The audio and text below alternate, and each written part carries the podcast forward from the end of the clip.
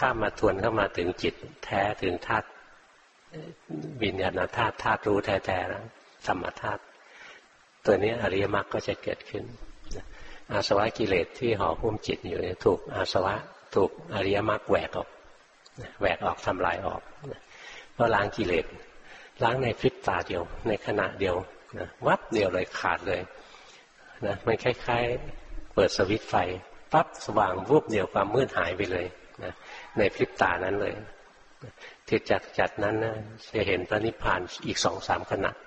นะเห็นไม่เท่ากันหรอก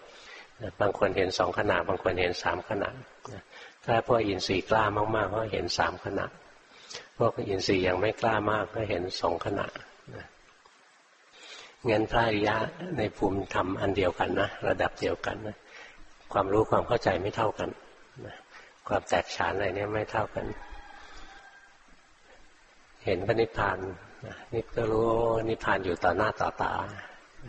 นิพพานไม่เคยหายไปไหนนะอยู่ต่อหน้าต่อตานี้แหละแต่โง่เองไม่เห็น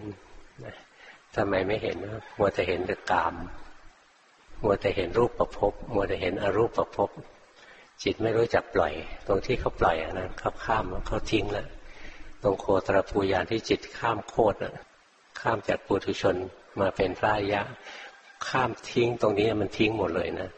มันทิ้งกรรมมาภูมิ รูปประภูมิมารูปประภูมิทิ้งหมดเลยมันข้ามมาสู่อริยภูมิ โลกุตตะภูมิข้ามเองนี่พวกเราก็มีหน้าที่ภาวนาให้มันพอเท่านั้นแหละถ้ามันพอเมื่อไหร่มันก็ข้ามโคตรไปเปลี่ยนสกุลนะก็ไม่ใช่ไม่ใช่นามสกุลเดิม